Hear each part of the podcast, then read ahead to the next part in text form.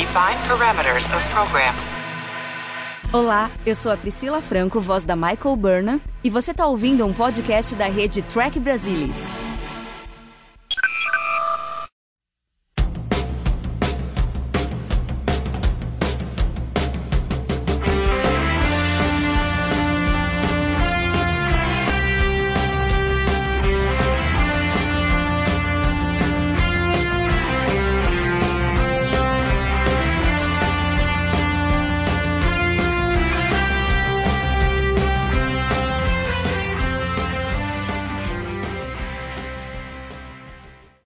Sejam bem-vindos ao Balde do Odo, o podcast da rede do Trek Brasilis para falar sobre Star Trek Deep Space Nine, a melhor série de Jornada nas Estrelas. E hoje nós vamos falar sobre o terceiro episódio da terceira temporada, The House of Quark.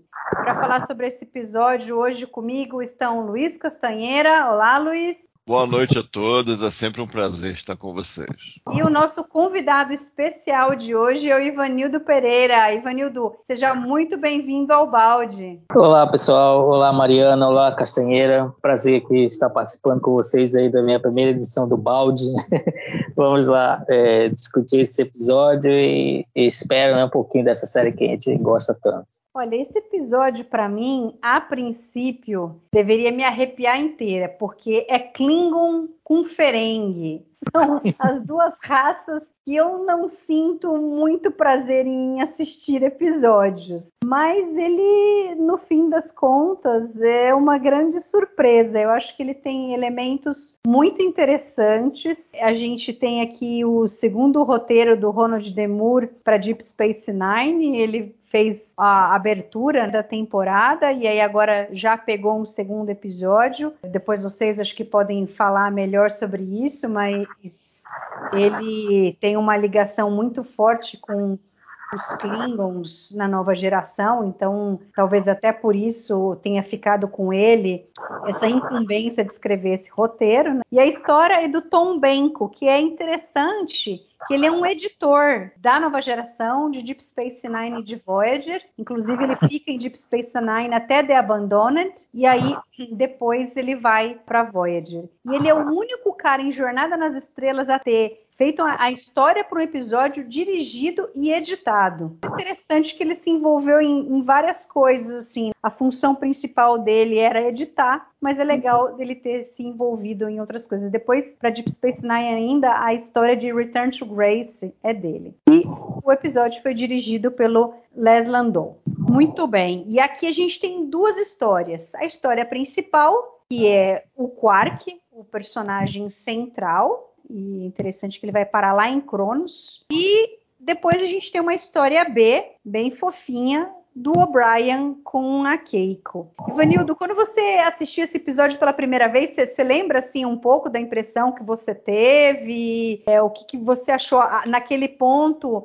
É, como que era Deep Space Nine para você? Você estava assistindo ela na sequência ou aquela loucura de assistir episódio o que conseguia, tinha uma linha assim de pensamento já dos episódios ou não? Como que foi para você? Eu, como vários trekkers brasileiros, né, eu assisti a primeira temporada lá na, na Rede Record e depois no canal USA, que depois virou Universal Channel, né? Ficava repetindo muito aquela primeira temporada. E eu fui ver o Caminho do Guerreiro depois, quando saiu em vídeo, né? A abertura da quarta temporada. Eu fiquei abismado ali com o salto, né? Que tinha dado. Aí depois que eu fui assistir a segunda temporada e a terceira, aí foi foi na sequência dali diante. Eu confesso que o House of Quark, quando eu vi a primeira vez, foi uma surpresa, porque eu, não, eu também não curti episódio Ferengue. Eu acho que esse é o primeiro episódio Ferengue da série que é realmente bom. Eu não gosto dos, dos que eles tentaram fazer na primeira temporada e na segunda. Eu acho que não deram certo. Apesar de eu gostar do Quark como personagem, agora os episódios que tinham ele como protagonista. Eu não curti os da primeira e os da segunda temporada, mas eu acho que o House of Quark é o primeiro acerto realmente aí com o universo Ferengue e curiosamente misturando aí com a mitologia dos Klingons, que era a especialidade do roteirista. Então foi uma surpresa também que achei bem positiva. Como você disse, né, Mariana, eu também fiquei meio assustado quando vi ali o prólogo que ia ser o Quark protagonista. Mas eu acabei gostando bastante do episódio. Felizmente, eles acertaram a mão dali para frente em outros episódios diferentes também. É, Castanha, não sei como que você sente esse episódio, mas eu acho que ele tem uma coisa interessante, porque pela primeira vez ele traz um Quark, não sei se você poderia dizer mais sério, mas não é o Quark que está fazendo uma total besteira, ou pelo menos não fazendo uma besteira que vá destruir a estação, botar a vida de alguém em perigo. Então eu gostei deles terem colocado isso que talvez a única pessoa que ele botou em perigo foi ele mesmo, ao contar aquela historinha ali, querer botar banca, que ele que tinha matado o Klingon em defesa própria para aumentar o, número de pessoas que estavam indo no bar. Então, o negócio estava decaído por conta da ameaça domínio tal, que isso é outra coisa interessante do episódio. É meio ampassam, mas é interessante. E aí, apesar dele ter um quê de comédia, esse episódio, eu acho que ele mostra um lado do Quark muito mais sério. Você acha que destoou um pouco por conta do que a gente vinha vendo do Quark até agora? Ou faz sentido pela maneira como a história foi contada, ele tá mais sério ali na situação que ele se encontrava. Eu acho que ele foi melhor escrito. Não necessariamente está mais sério. Eu acho que ele foi melhor escrito aqui. E eu concordo também com o que o Vanildo falou, que esse provavelmente é o melhor episódio do Quark até agora. Eu acho que o o Denagos a gente gostou, de certo modo, mas ele, o que pesa a favor do Denagos é uma direção muito legal, algumas ideias nesse sentido, umas brincadeiras com o The Godfather, né, o Poderoso Chefão, e muitas primeiras coisas. Esse episódio presente é mais sólido ainda tem o benefício de que ele tem alguma coisa de interação meio surpreendente com a história secundária. É, isso também é, é benéfico. Então, o arco dele aqui, eu acho que é interessante, que é refrescante de certa maneira, é que ele começa aplicando um trambique é um trambique só para ele aumentar a procura pelo bar, dar aquela energizada no negócio. E à medida que as coisas vão acontecendo, ele vai vendo o que, que eu falo, o que, que eu faço. Até que ele se vê em Cronos tendo que lidar com uma, aparentemente com uma situação de vida ou de morte ali. Então, ele se mantém bem escrito até o final, né? Porque o final não é aquele final de que do nada ele aprender a atirar, ele aprender artes marciais e não sei o que lá, não.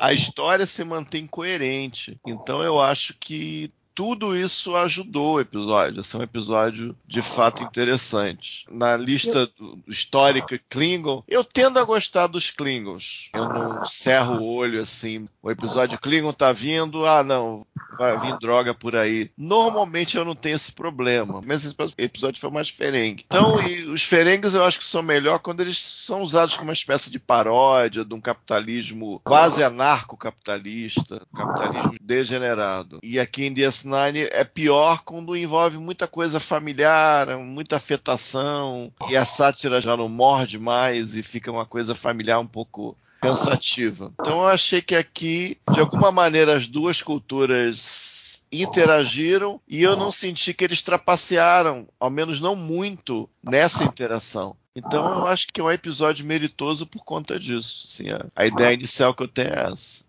Eu sempre pensei isso. Eu sempre achei o episódio agradável. É, eu, eu tenho um, certo problema assim com os Klingons e acho que os Ferengis tinham esse problema até é, chegar em Deep Space Nine é que eles são muito monocromáticos. Ah, não, os Klingons só são guerreiros. Aí a gente fica pensando como que uma sociedade se sustenta só com guerreiros. E aí eu acho que nesse episódio eles deram um, um passo interessante, porque a hora que eles mostram lá o, o Degor, é legal que o cara fez várias coisas para tentar conseguir ficar com todas as propriedades que a casa da Grilka tinha através de outros subterfúgios. Quer dizer, mostra que tem gente fazendo coisa diferente ali, mas ainda assim você vê que o pessoal ali é tudo guerreiro ali no conselho. Ninguém tem de bolhufas de nada, só querem saber do negócio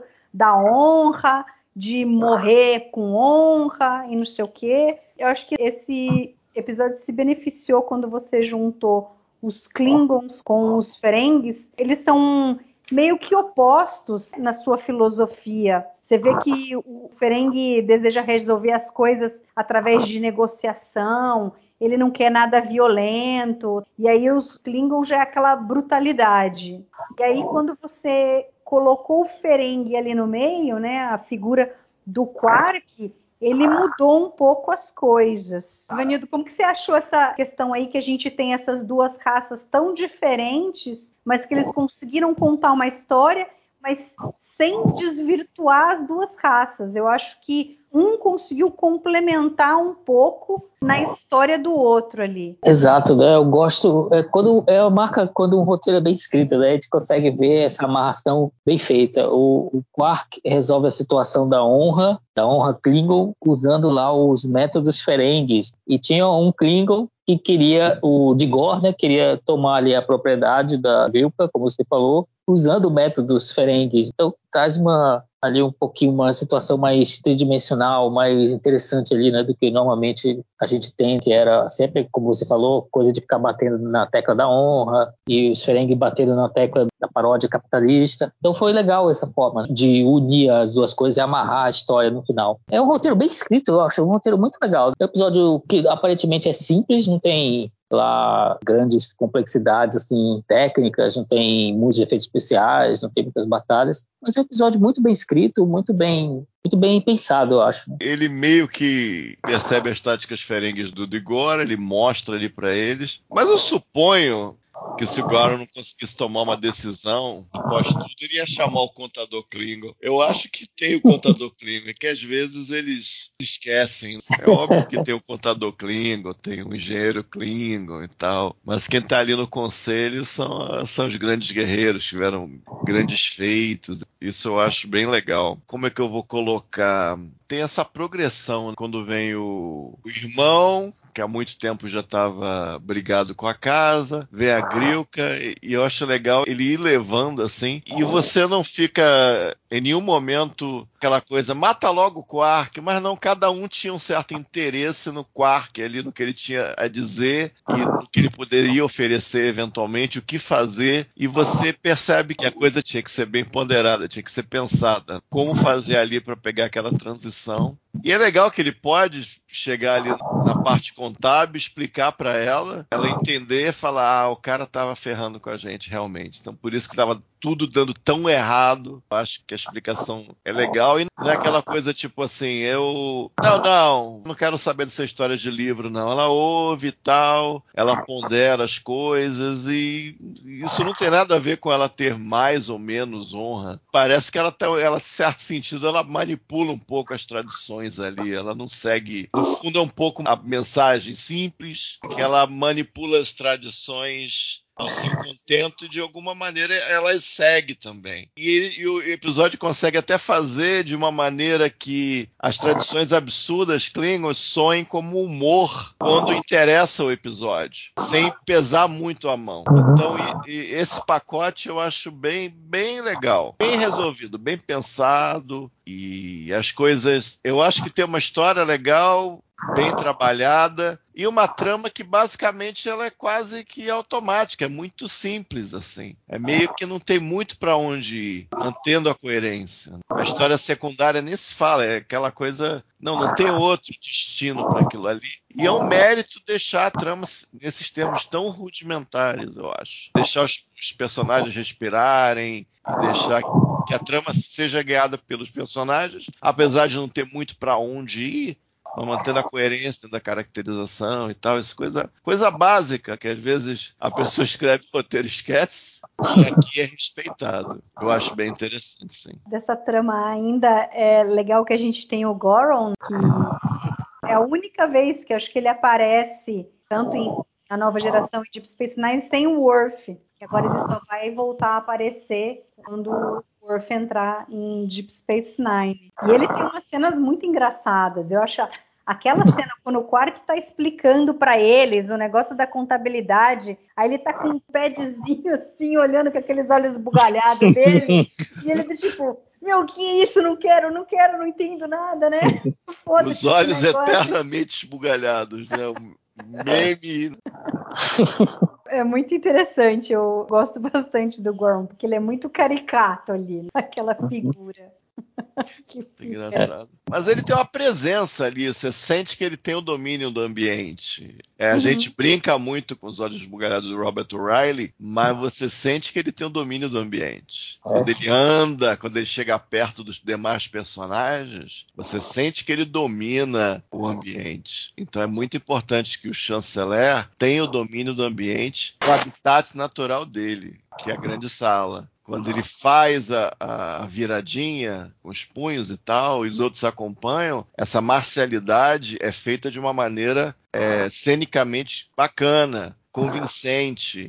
Não é aquela coisa feita de qualquer jeito por fazer. Mesmo sendo talvez um, um, no grande esquema do Império uma coisa menor, uma disputa até meio secundária, pô, óbvio aí que o cara tava querendo pegar a propriedade do irmão por uma mal resolvida e de, foi planejando, planejando surgiu a oportunidade. É óbvio que ele não tem honra. Uma coisa menor. Mesmo assim, ele faz questão de dar aquela viradinha, tudo no esquema, é, bem feito o negócio. Esse tipo de detalhe vezes você, se você fizer esse tipo de coisa sem os atores estarem imbuídos do negócio, sem a direção estar tá na mesma página, não tem que ser feito direito, a cena fica meio bosta. Aqui foi uhum. feito direitinho. Sim, pois é. E a presença do Robert Riley interagindo quando ele, por exemplo, se abaixa para levantar o quark, ele faz de uma maneira que ele nem fica inferiorizado e ao mesmo tempo eleva o quark. E de alguma maneira elevando ele também. Uhum. Então é feito tem, tem, todo um jeitinho ali, uma linguagem que não se perde de vista que é o chanceler que está falando ali. Não é qualquer Zé das Couves, não. Então esses detalhes eu acho que foram bem tratados no episódio. São feitos direitinho. Apesar do mote bem cômico, no geral, que a história hum. traz, entendeu? É interessante que a Mariana até falou um pouco disso no, no começo, que é ela achou o Quark mais sério. Eu acho que esse episódio é interessante porque ele, ele extrai a comédia junto com a seriedade, né? Porque aqueles personagens estão levando a situação a sério. A situação é que é absurda para nós, mas eles estão levando aquilo ali a sério. E tem que ser assim, né? Para funcionar o humor. Isso é uma coisa que te, é difícil de funcionar, tanto em cinema quanto em série. Fazer. Geralmente a tendência é, é partir para avacalhação, fazer um negócio mais humor mesmo, escrachado. E nesse episódio, não, eles pegam, eles tiram, extraem o humor do contraste com a seriedade com que aqueles personagens estão lidando aquela situação, principalmente os Klingons. Né? Então é, é um, é um equilíbrio bem interessante que o episódio consegue, e realmente é, é uma coisa admirável, né, na minha opinião. É legal aquela cena, eu acho que é quando o Quark está falando com a Grilka sobre as questões lá do livro, dele ver quais eram as coisas. Eu não sei se ele já contou e disse tudo o que tinha acontecido. Aí os dois parece que tá pintando um clima assim, né? Aí ela vira para ele, Quark, você tá me ajudando muito, vai salvar a minha casa. Por isso que eu não vou destruir cada ossinho do seu corpo se você não tirar a mão da minha coxa.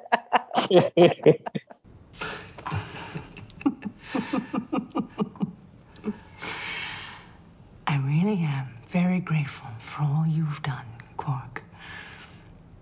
That is why I'm going to let you take your hand off my thigh instead of shattering every bone in your body.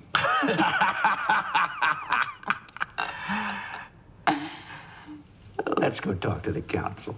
Legal. Que é algo totalmente esperado do Quark. Né? Ele tá numa situação uhum. ferrada ali, mas ele se encontrou. Porque é isso, ele estava numa situação que ele não sabe lidar. Ele não sabe lidar com Klingons que querem se matar, honra, para lá e para cá. Ele não é esse cara. Mas uhum. aí, de repente, ele viu a oportunidade de como tratar a situação e aí ele coloca a habilidade dele como Ferengue, mas ao mesmo tempo ele não perde aquela coisa dele de ser sempre o cara que está dando em cima das mulheres, de todo mundo que está passando, ele está sempre tentando alguma coisa. Então é, é, é, engraçadinho. Não é o tipo de humor que eu costumo gostar normalmente, mas como não foi exagerado nesse episódio, não é carregado de humor, essas coisas que a gente tem são menores, eu acho que acaba trazendo uma leveza ali também para a situação, que é uma coisa séria e acaba se tornando mais leve. Agora, outro personagem que eu achei que eles fizeram também mais sério é o Ron. Fazia muito tempo que ele não aparecia assim, com pelo menos um pouquinho de destaque. E eu gostei que eu acho que aqui, talvez mais do que nunca, talvez seja também um, uma segunda virada para ele. A gente tinha visto uma virada dele ali em Necessary Evil que a gente começou a ver que ele não é tão idiota assim, que ele tem essa capacidade da engenharia, de abrir uma porta, alguma coisa assim que precise. E aqui é interessante porque ele começa a mostrar o, o lado mais humano dele, que a gente conhece do Ron quando a gente pensa no Ron. Então é legal aquela conversa mais pro final, que aí ele fala assim: ah, mas dinheiro não é tudo, né? porque respeito não se compra o Quark fica meio assim, meu, você tá louco? O papai ia fazer você limpar a boca com alguma coisa lá, mas seria o, o nosso equivalente ao sabão. E aí ele fala assim, ah, mas conta pra mim a história, tal, como é que foi? Ele, não, mas eu já contei, não tem mais ninguém para escutar, tal. Aí o Ron fala, não, mas eu quero escutar a história. Money isn't everything. If father were alive, he'd wash your mouth out with Calco. You can't buy respect, brother. And that's what you have now, respect. After all, that's what you wanted, isn't it? Respect is good. But Latinum's better. Tell the story again. About how you stood there in front of Dagor, not knowing whether you were going to live to see another day. Everyone's tired of hearing it, Rom. It's not going to boost business anymore. No, I mean, tell me. I want to hear it again. Então eu gostei bastante, assim, embora seja um pouco esquisito ver esse lado do Ron, dado que a gente viu até agora, mas eu acho que começaram a acertar as coisas. Não sei se tem a ver com o fato da presença agora do Ronald Demur, se ele começou a acertar coisas aí que antes a gente não tinha, que a gente já sabe da importância que ele tem para Deep Space Nine, então pode ser que alguma coisa aqui tenha sido já começada a ser semeada por ele. Castanha, você acha assim meio esquisito o Ron nesse sentido que eu falei? Ou, ou... Não, porque tem a cena que o, o Quark tá meio querendo se mandar e o Ron, através de uma indireta, ele faz o Quark pensar no que ele está fazendo, um pouco envergonhado pela covardice de fugir. O Ron é usado de uma maneira diferente. E no final dá a impressão que ele está querendo sentir orgulho do Quark de uma certa maneira, para ele recontar a história. É, eu acho que é, no Necessary Evil a gente lembra da coisa que ele tem algum conhecimento técnico. Eu acho que isso, isso seria talvez expandido um pouco além do que teria a base para expandir, mas foi feito, né? Como se ele fosse alguma espécie de brilhante engenheiro ou ao, ao menos um brilhante idealizador como a gente veria no decorrer da série. E a gente vê aqui ele um pouco mais sensível. Né? Ah, ele queria ganhar mais dinheiro, às vezes ele quer ficar com um bar e tal, mas ele é colocado aqui de uma maneira um pouco mais sensível, inclusive a relação dos dois. Depois eu, eu falo das duas cenas né, que começam e terminam o episódio, mas eu achei interessante essa coisa feita com o Ron, que às vezes a gente tem a impressão que qualquer momento, como a gente, se eu não me engano, é Denagos mesmo, a gente tem a impressão que se o Quark fechar o olho, o Ron vai jogar ele pela escotilha de ar e vai ficar com bar porque é uma série. Você tem a história da sátira capitalista, mas você vai sustentar essa sátira capitalista 24/7 com os caras que estão ali o tempo inteiro, que são irmãos. Então, às vezes, é, é melhor para a interação deles arrumar uma maneira de suavizar e tornar aquela coisa mais palatável para o dia a dia. Deixar a coisa da sátira para elementos um pouco mais externos. Apesar de que a gente vai ver isso com força total, eventualmente. Até Karl Marx aí com, com o Ron um dia desses que a gente vai ver. Sem dar muito spoiler. Então, é, vamos aguardar as cenas dos próximos episódios e os próximos episódios, entendeu? Mas, mas fica a reflexão, que às vezes é difícil sustentar no dia a dia essa coisa do capitalismo selvagem, anarcocapitalismo, o tempo todo entre irmãos que basicamente trabalham num bar. Às vezes fica meio absurdo demais fica como se fossem dois Klingons que querem se matar para ficar com o bar também. A diferença acaba. E talvez seja um outro motivo para terem casado os Klingons com os Ferengues. Que no fundo tem uma espécie de similaridade aí um pouco de hipocrisia também. Então, talvez a gente vai observar os próximos episódios, que tem muitos que eu não vejo há muito tempo, como é que marchou na terceira temporada essa ideia. Eu imagino que eles relaxaram alguma coisa para você ter um pouco de de manobra entre eles, eventualmente o próprio Nog, e jogar essa coisa como é Star Trek jogar para fora. O outro, o outro somos nós espectadores, entendeu? Então, vamos ver Alguma coisa eu me lembro, mas nem tudo eu lembro. Então, eu prefiro chegar na hora e dar opinião fresca, digamos.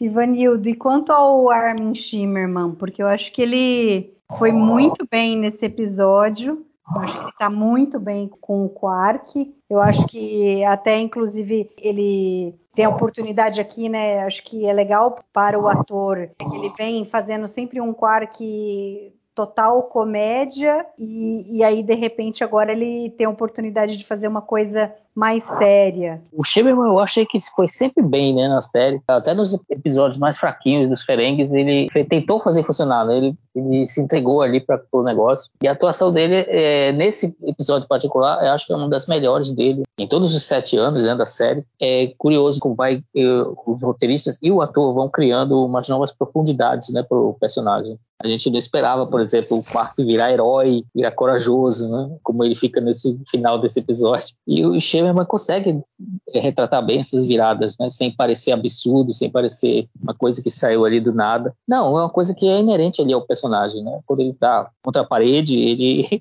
ele, ele tem que se virar, né? Essa, essa é a história do Quark. É um cara que aprendeu a se virar, viveu ali na ocupação, na época dos cadastrianos na estação, é o cara que ficou ali quando a federação assumiu, é um cara que sabe se virar, né? Então, a gente vê essa característica dele, é sempre bem-vinda, né, na minha opinião. E esse episódio mostra isso de uma forma bem forte. Então eu gosto muito da atuação dele e eu coloco esse episódio, assim, se for colocar top 5 episódios do, do Quark e top atuações, top 5 atuações também do Shema, eu acho que esse episódio teria que entrar ao longo né, de todos os sete anos da série. Castanha, pra gente fechar essa parte da história do episódio, você quer falar um pouco do que você começou a comentar aí, que é a cena inicial e final, que é muito interessante esse paralelo que eles fizeram. É, uma técnica você começar e terminar um setup similar, eles dois na mesma posição no bar, falando que as vendas vão mal, que o comércio vai mal. No primeiro momento, o quarto está se lamentando e tal, no segundo também.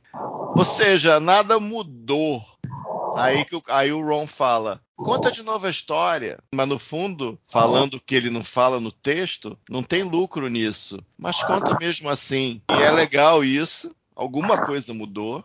Nos dois, talvez. Talvez meio sem querer, ou talvez meio de maneira. uma coincidência. Os Klingons fazem isso. Eles contam as histórias dos seus feitos.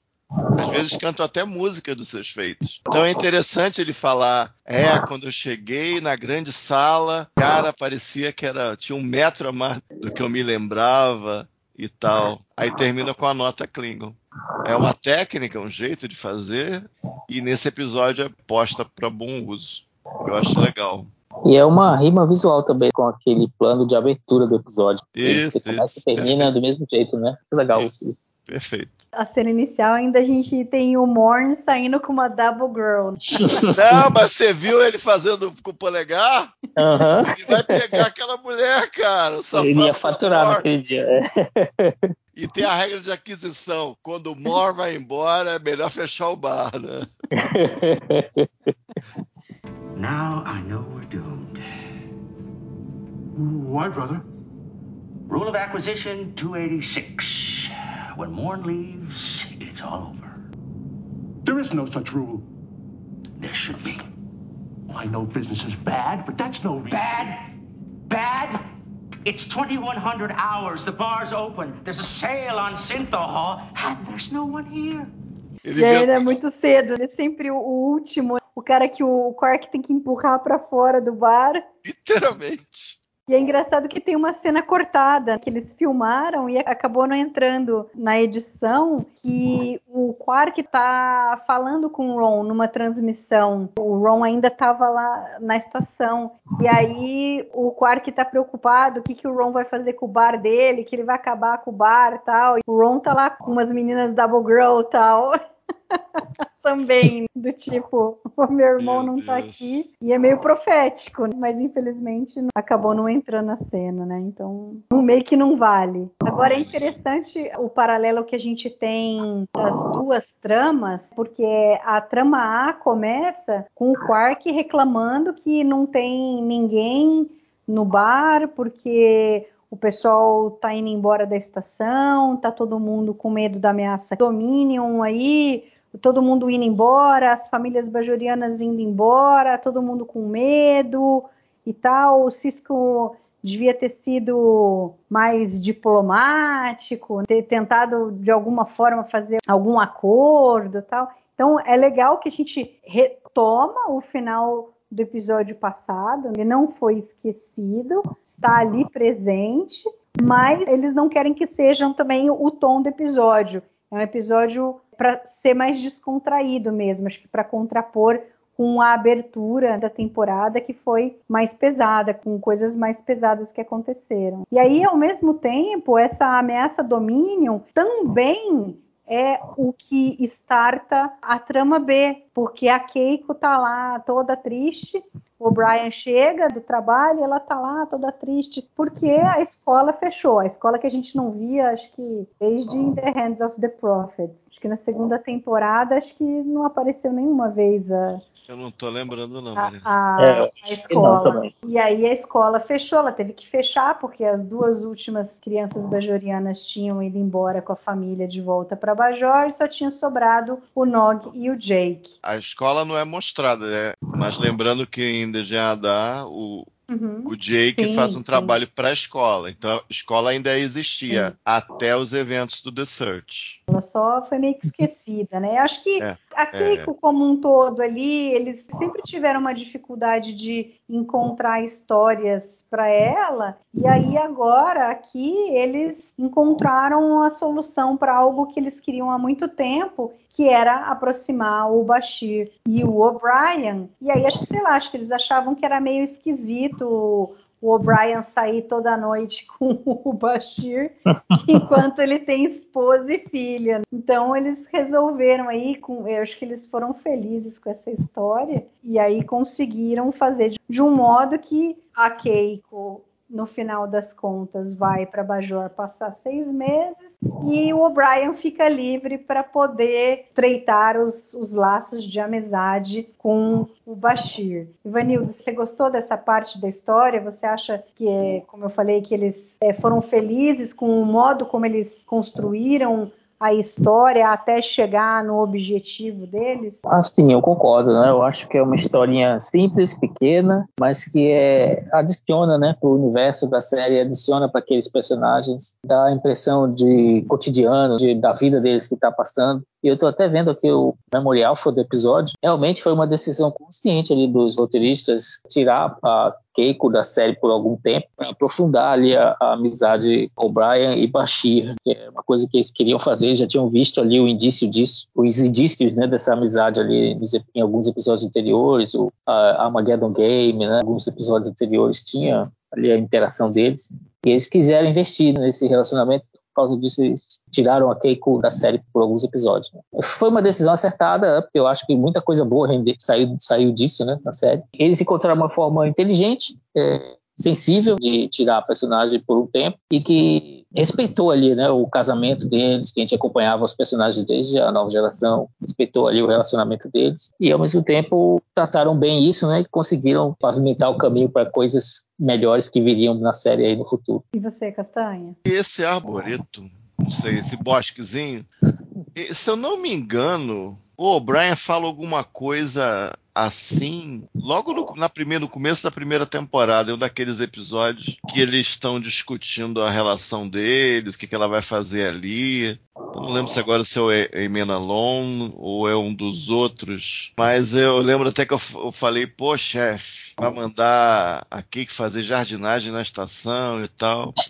Aqui volta, eu não sei se é um pouquinho melhor ou não, mas fica é nulo de qualquer maneira que a decisão ele não chega nem a sugerir que ela faça isso, que ela se empenhe em fazer aquilo. É bom ter a Keiko como é, para ter um casal bem mundano, digamos assim, na vida da estação.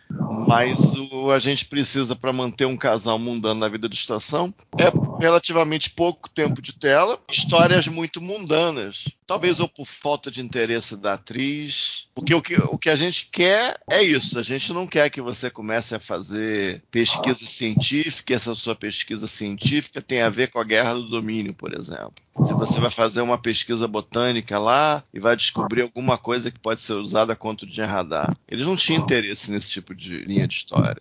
Eles queriam ela para fazer aquela coisa bem mundana, bem cotidiana ali com o chefe O'Brien.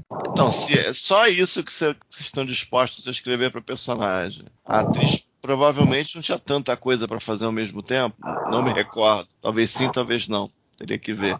Mas você não tem interesse em algo mais. Você não tem interesse em algo mais, dá um jeito dela ficar longe, fazendo alguma coisa dentro do razoável e deixa o chefe O'Brien bem na fita. No final ele ficou bem na fita com a Keiko e com a audiência, né? Ele não, não, ele descobriu uma solução que respeita a formação dela, respeita os interesses dela, que ela é algo além do que está ali só esperando o marido voltar para casa, cuidando da criança. Então, tá tudo certo, a decisão foi, porque o que eles queriam realmente era desenvolver um bromance ali, ou como você quiser chamar, entre o chefe e o Tira. Ali tinha um apelo que a, relação Keiko O'Brien não tinha. Já estava bem numa caixinha que eles queriam da Keiko em relação ao O'Brien. Então, a decisão legal. E eu acho que é uma história que a trama é do tipo quase que automático, não tem surpresa, não tem inquietação ela chega sem desvios possíveis e imagináveis ao seu final e é satisfatória, talvez exatamente por causa disso. Eu acho que a interação em uma determinada cena com o Cisco eu acho muito bem feita. Acho que o Avery Brooks trabalha muito bem nessa cena. É, a câmera fica bastante tempo no rosto dele, você percebe a empatia dele para com o chefe O'Brien. Ele pensa, ele, ele olha para o teto, ele pensa em provavelmente outra coisa. Eu acho uma atuação interessante sensível e o texto também combina com isso. Eu acho uma cena bem, bem interessante. Então. Eu gosto, acho bem, bem legal. E é claro que isso abre perspectiva para a gente ver mais do Bashir e do O'Brien, que é uma das relações mais memoráveis na série, por diversos motivos. Né? E a gente vai ver. Nessa cena do Cisco, um pouco antes, quando a, a Dax e a Kira essa cena só que foi meio nonsense, né? Não sei o que, que eles quiseram passar com ela, gente. Porque, tipo, o Cisco dispensa as duas e a Kira continua ali. O que, que ela esperava? Ela queria ouvir o que, que o. Ela queria ouvir a fofoca. O que, que era que ela queria ficar lá que ela não queria ir embora? Teve que falar. Não, ela falou deve ser coisa de humano. Eu falei. Uhum. É. Como? Oh, uh, excuse me, sir. I can come back later. No, no, no, no. We're done here. What can I do for you? Well, it's it's kind of private. Wife problems, Chief? How did you know? Well, I've been a husband and I've been a wife, and I know that look from both sides. Come on. What? This is where we make a graceful exit and let the boys talk amongst themselves. Must be some kind of human thing. Well, I'm sure the old man will be happy to explain it to you on your way out. Às vezes os bajulanos não têm esse costume, né? Todo, toda discussão doméstica eles metem o B dele. Na frente de todo mundo. Tá, Na frente de todo mundo. É, tá é isso, né? Agora, outra coisa interessante que eu achei é que, assim, o Cisco, que era o cara que tinha sido casado, que a gente poderia esperar, que poderia dar um conselho melhor pro O'Brien, foi o que você falou, Castanha. Ele dá um conselho de algo que o O'Brien já tinha ventado lá atrás e que realmente não tinha dado muito certo. E É, fim- mas ele não chega a falar com ela de É. novo, né? Sim, sim, mas ele já estava fazendo todo o planejamento ali. né? E no fim você vê o cara que não é casado, solteirão, que gosta de sair com todas as meninas, tal, é o cara mais assertivo em entender a situação. E eu gosto porque daí o Bashir dá uma olhadinha no que ele está fazendo.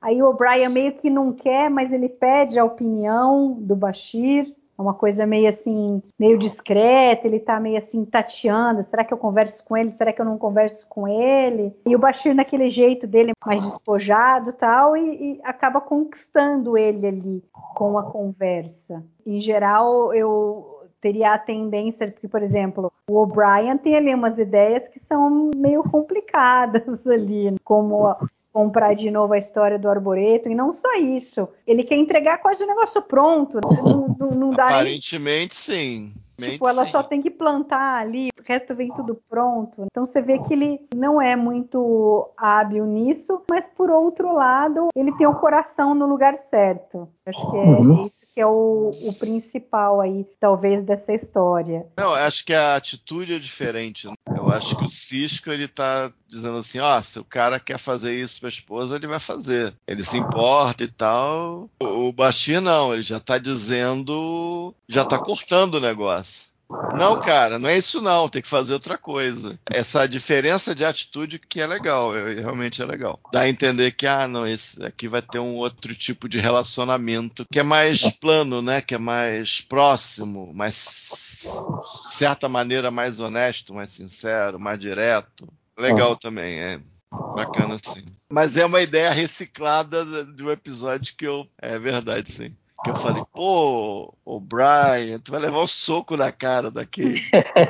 É, é uma ideia reciclada. Eu não lembro se ele, se naquela vez ali da primeira temporada era pra fazer tipo um projeto de jardins na estação. Eu não lembro, ou se já era parecido com esse. Só olhando de novo. Mas era tipo uma jardineira de luxo. Não é o tipo de trabalho que no final ele propõe a ela. Então é bem diferente mesmo. E é Mas ele sai bem. ali a, a no final do do... dia ele sai bem. Dessa Aham. vez ele sai bem. É a visão do Bashir ali é, é muito boa, muito importante. Quer dizer, ele estava querendo transformar a profissão dela num hobby, né? E aí ele até faz um paralelo: ah, se você não pudesse trabalhar de engenheiro, se ficasse só montando Que que era? kits e tal, era umas coisas assim que ele falou. né? Você ficaria satisfeito? Ah, não, eu não ficaria. Do you think it'll work? Absolutely. For about two months. Then you'll be right back where you started. Two months? Well, it's been my experience that during any serious disagreement, a smile and sweet words will buy you two hours. Flowers buy you a week. An arboretum, well, that's at least two months. But in the end, you still have to solve the underlying problem. I thought an arboretum would give her a chance to continue her studies. Help her find something to do with her time. Like a hobby. Exactly. Exactly why it won't work. You can't ask her to turn her profession into a hobby. Would you be satisfied just pottering around in a workshop, building nano circuit boards and playing with tricorders? I suppose not. You're chief of operations. I'm a doctor, and Keiko's a botanist. And until she can be a botanist again, I'm not sure she's ever really going to be happy.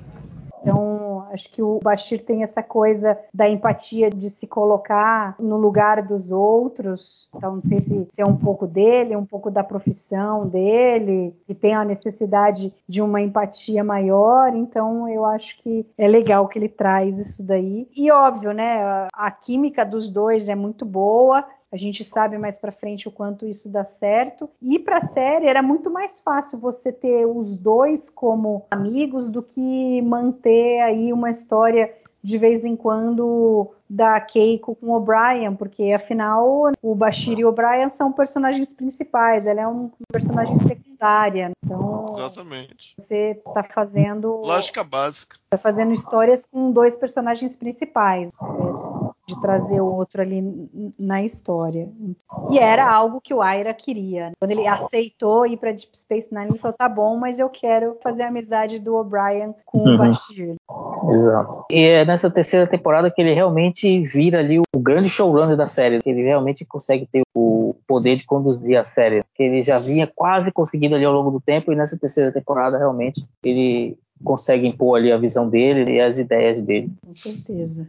Faz muita diferença. A gente nota a diferença de uma temporada para outra. A gente já começa a ver a influência dele crescendo na história. A gente falou isso bastante no episódio sobre a análise da segunda temporada, então o que vem pela frente, os roteiristas que eles chamaram, como Ronald D. Moore, para começar a trabalhar na série, como isso mudou a cara da série, dos roteiros, das histórias que a gente vê daqui para frente. Aí tem só uma coisinha interessante que eu vi assim, porque a Grilka teletransporta o Quark do barco para a nave dela. Tipo, não tem nenhuma segurança, não tem. É. Como é que ela conseguiu isso? Cadê... Devia ser na hora que o Odo tava no balde, né? Então, mas cadê o Eddington? Eles não tinham trazido o Eddington para evitar pois é. essas é. coisas. Ou seja, o problema não é o chefe de segurança, né? Mas é uma coisa que eu acho que nunca foi, como é que eu vou dizer, bem estabelecida na série. Tipo, a nave está atracada e eu vou rodar um programa de inibição de transporte para cada nave atracada. Pelo menos. Nunca foi falado isso. Porque Tipo, você chega numa nave, teu transporte operacional. Você chega lá perto do Cisco, vem cá, Cisco, é, transporta, vai embora, desatraca, até a pessoa. Caramba, se, raptaram o Cisco, fez tração, não sei o que, a porra já tá no buraco de minhoca, já tá, já tá, já tá aí, já foi. Entendeu? Uhum. É, é, o tipo da coisa. Eu odeio transporte, eu preferia que não tivesse. Mas é uma coisa que nunca foi tratada, nunca houve interesse de tratar. Com a regra básica aí. Não pode ficar os escudos em pé o tempo inteiro, não tem, não tem energia uhum. para isso, não tem condição. Sim. O negócio é queimar. Mas você pode ter um Mas é, nunca foi. Né? É, a, a, nave que está atracada, ela podia estar tá orbitando, mas a nave Klingon, ela tem que estar tá atracada. Quem está no Ops vai falar: que porcaria é essa que fica rodando aqui na estação? Não vai atracar, não? O que, que esse cara quer? Uhum. Né?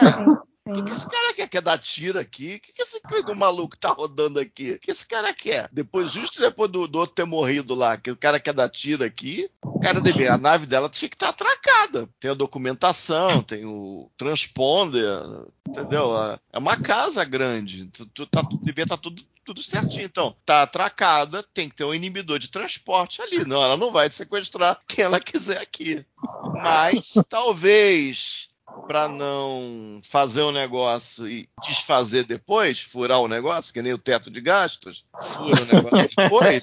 Não, nunca estabeleceu-se, né? Porque é diferente da nave estelar. É, mesmo Sim. assim, tem uns furos nesse sentido da nave estelar, mas a estação não. Tem um monte de porta de atracação, entra a nave, vai começar a roubar todo mundo, sequestrar todo mundo. Coisa fácil. É, realmente é uma. É, é bem esquisito. É uma bobeada. É. É, é, mas, quando, mas quando eu vou ser sincero. Eles usam esses subterfúgios. Né? Mas eu vou ser sincero, eu, eu acho, até porque é uma hora só, eu achei a escolha de não mostrar o, o lado, tipo, perceber, o Quark foi sequestrado, não sei o que, vamos fazer o quê? Não mostrar. Ele foi sequestrado e ponto, só mostra o lado do Quark. Uhum. Né? Então eu achei a escolha legal, não vou. É. Eu acho que ficou mais ágil o negócio. Como no fundo vai, vai ser. Você sabe que vai ser um negócio benigno, tá tudo certo. Tá tudo certo. É uma opção interessante para otimizar o tempo. Eu acho que tá tudo bem, sem nenhum problema quanto a isso. Foi uma opção. Tipo, o Ron podia chegar no pô, sequestraram o Quark. É mesmo? Tá Acho que vou matar o meu irmão. Levou lá pra é. vou. O que, que essa, uma cena como essa? O que, que uma cena como essa ia adicionar ao episódio, né? Ia, ia, ia ter contra, ia, ia, ter quebra de ritmo. Uhum, né? Você é. tá fazendo um negócio, a trama tem um certo ritmo. Uhum. É aquela quase no automático. Você bota isso aí, fica um episódio qualquer, você ter obrigação de fazer isso. Isso uhum. não, você segue a trama, a mínima trama que, que já está estabelecida, que é quase que vai embora sozinho. Então eu... a escolha foi benéfica pro episódio. Eu achei legal. Sim, acho que o Ron Moore resolveu bem isso. No momento em que Mas ele que é coloca é engraçado o Odo... é, você falou que é engraçado é, tipo, Hã? Sim. Como assim? É tão fácil sequestrar alguém na estação. É. Porque se não tem uma, um negócio. É fácil. É. É, abre é. precedente, Beleza. né? Abre precedente. É. Mas eu acho que ele, o, o Ron Moore resolveu isso na conversa que o Odo tem com o Quark logo no começo. Ele fala: Quark, você tem certeza que essa é a sua história? Você não quer falar o que realmente aconteceu? Você acha que vai acontecer com a hora que a família do Klingon eh, vir aqui para tirar satisfação com você? Então eu acho que assim, a, o Quark foi Ninguém iria atrás do Quark. Tipo, ele assumiu o risco. Ele Cisco assumiu ia pegar. Defiant pra ir pra Cronos camuflada Não, lá. e- é. Vai, Não vai. Ninguém gosta tanto assim do vai, vai. E Cronos é perto, porque ela veio, pegou, levou, chegou lá, aí aconteceu um monte de coisinha. O Decor pegou, mandou alguém trazer o Ron, né? Vira até de Space Nine, levar o Ron pra Cronos. É, não é tão longe, mas também não é tão perto. É, forçaram a amizade nisso também. Não, mas a coisa não, mas a coisa mais engraçada é se bem que podem ter dado mais de uma dose. A dose do tranquilizante não, né, não perdeu efeito. Não, não. Só se deram outras, pode pode ter dado outra. Mas foi engraçadinho, foi. É aquela Logo ali, básica- ali no outro bairro. Uhum. Aquela básica É, suspensão. Daqui até Penedo. O Perry Klingon fica ali em Penedo, sei lá, perto.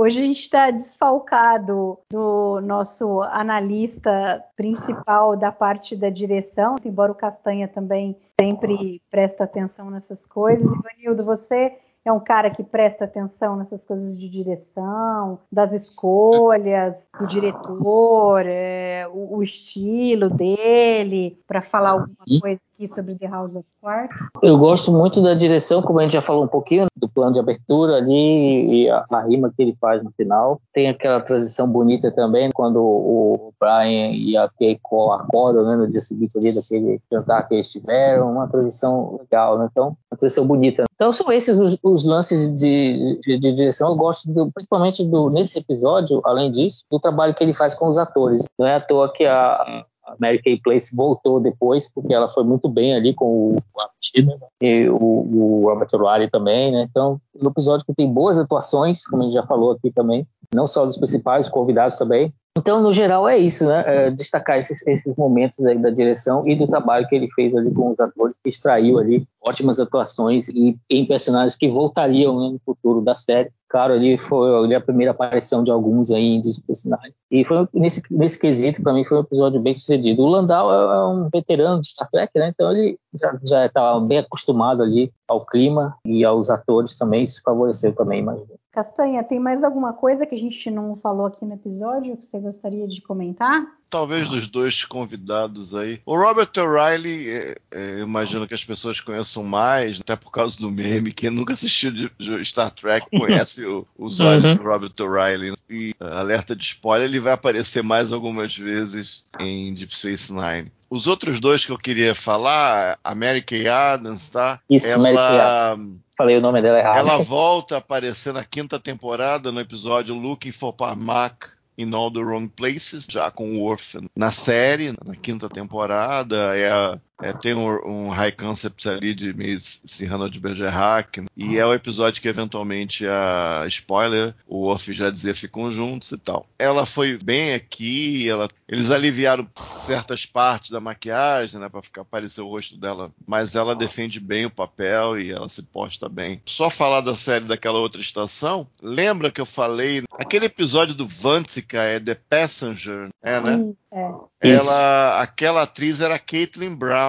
Ela fez uma personagem em Babylon 5 da Natoff. Só que essa personagem mudou de atriz. Então a Caitlin Brown fez, depois quem fez foi a Mary Kay Adams. Fisicamente elas não são muito parecidas, não, mas com- maquiagem elas ficavam parecidas. É, auxiliares ali do Dicá. Então é- essa é conhecida daquela série. Maior parte do tempo com o Dicá, o An- Andreas Katsoulas, que em jornada fazia o Tomahawk, pra quem se lembra do Romulano. Fala, Evanildo. Tem também o, o Joseph Ruskin, né? Que é um cara que apareceu na Isso. série clássica. E ele volta nesse episódio, né? Volta para Star Trek nesse episódio, fazendo o papel lá do auxiliar da Grilka. Ele participou lá dos Senhores de Triskelion, né? O Gamester of Triskelion. Ele era aquele cara que tinha o, o controle dos colares, né? Dos colares da tortura lá do, do Capitão Kirk. Ele tem Isso, uma, uma face que você não esquece, né? Tem Isso, olhos, né? mesmo ele com maquiagem Klingon, quem viu lá o Games, Gamesters Você, of você fica assim, reconhece caramba, ele. eu já vi esses olhos em algum lugar. É. Então, gente, Game of Scallion, é, o Gauntz é o mesmo ator. E esse Uhum. ator volta nessa temporada como informante cardassiano no Improbable Cause. O mesmo nome artístico Joe Ruskin. Então é bem legal a participação desse cara aqui. E o Robert, Riley, ele aparece mais vezes, ele volta agora no The Way of the Warrior. E vai aparecer outras vezes em DS9 e não vai aparecer mais em nenhuma outra série. Mas isso é outra história também. E eu acho que era isso de trivia. Tô lembrando de mais nada, não. Aí, Vanildo, tem mais alguma coisa que você gostaria de falar sobre o episódio? Uh, acho que a gente já esgotou tudo, né? É um episódio realmente legal, divertido, para dar uma aliviada ali da tensão da guerra que estava iminente ali dos dois anteriores. Era um episódio divertido. E um episódio que funcionou com o Quark, né? Repetindo o que eu já falei um pouco. O primeiro da série, que é realmente um acerto, na minha opinião. Né? O primeiro episódio dedicado ao personagem que realmente eu gostei e ainda bem que abriu a porta né, para que outros viessem depois. Então é um episódio legal, né? Eu lembro dele com carinho, eu dei uma reassistida ontem depois de vários anos, né, sem ver. Eu gosto, né, de voltar para aquele ritmo né, que Star Trek tinha, né, aquela coisa de ter uns episódios muito intensos e depois dar uma parada, aliviada com mais leve. Então foi legal re- revê-lo né, e para fazer para me preparar aqui para o podcast. E é um episódio muito legal, né? Simplesmente isso, uma 45 minutos divertidos aí para quem é fã da série, né? Para quem não, para quem quer se divertir também, né? acho que funciona também como comédia, né? Além de ser um episódio de Star Trek, funciona como episódio de humor também. Só lembrando a, que eles fizeram uma. Eles integraram bem, ou, lembraram bem, integraram bem na história que eles queriam fazer aqui, nas duas frentes dos eventos do The Search, né? Falando do domínio, que já teve uma pequena mudança. É bastante pequeno, mas eu acho que é uma consequência já das pessoas ter menos famílias, menos crianças, praticamente nenhuma criança na estação, e como isso modifica um pouco a vida de quem está ali. Eu acho que que foi válido, pequeno, tímido, né? nada muito grande, até porque nem caberia numa história pensada dessa forma, mas eu acho que foi no caminho certo. Essa manutenção aí do domínio de alguma maneira no episódio da semana, na mente dos personagens, nas nossas mentes, eu achei que foi, foi legal. Agora a gente vai nosso momento de notas. Vanildo, você que a primeira participação aqui no podcast, a gente sempre dá notas, né, para os episódios. É a mesma graduação que a gente dá no site do TB, de 0 a 4 estrelas. Quantas estrelas você dá para The House of Quark? Eu daria uh, três, eu chegaria a dar três. E você, Castanha? Eu acho que dá três também. É, é como aquela coisa do ginasta. O cara bota aquela série com um monte de pirueta, com um monte de salto. Mesmo que ele erre um pouco, ele consegue uma pontuação relativamente alta. Porque a pontuação das coisas é alta. Mas você coloca uma série mais modesta e você, mesmo com muita perfeição, a nota, a nota não é tão alta. Então eu acho que é mais ou menos por aqui algo, um episódio não tão ambicioso, mas nisso que ele se propõe a fazer, ele fez muito bem. Então eu vou de três por conta disso. Apesar de ter sido bem positivo em relação a ele. Eu, eu vou até inflacionar um pouco aqui do que se esperava que eu poderia dar, porque não é um tema assim que eu goste muito, mas eu acho que realmente o roteiro foi redondinho, você não vê problema neles, a construção da história foi interessante, o Quark não tá aquele ferengue irritante, aquele cara que arma confusão, faz coisa errada e depois não tem consequência nenhuma. Na realidade, aqui, o que ele fez, ele teve que arcar com as consequências e ele resolveu o problema dessa vez, não foram os outros resolvendo por ele. O próprio Ron também, eu acho que dá um tom legal para ele, essa coisa da camaradagem dos dois como irmãos, eu acho que é uma coisa importante para o personagem uh, do Quark. E a história secundária ali também é ok, foi bem construída e traz é, o que na realidade mais importa ali, que é a relação do O'Brien com o Bashir, que começa a se solidificar e daqui para frente a gente vai ver mais coisas a respeito. Então, como vocês, eu também vou dar três estrelas para The House of Quark. Com isso, a gente encerra o episódio de hoje Ivanildo, muito obrigada pela sua participação. Vou dar um spoilerzinho para dizer que muito provavelmente você volta daqui a alguns episódios para falar sobre Civil Defense. A gente vai estar tá te esperando aqui. Poxa, foi um prazer, pessoal. Obrigado aí pelo convite. Muito legal, né, bater papo sobre Star Trek, sobre Deep Space Nine. E vocês são uma companhia realmente muito agradável. Prazer, muito obrigado. E vamos voltar aí para mais episódios. Castanha, obrigada pelo bate-papo. E a gente vai estar tá aqui daqui 15 dias para conversar com vocês. Show de bola, gente. Até lá.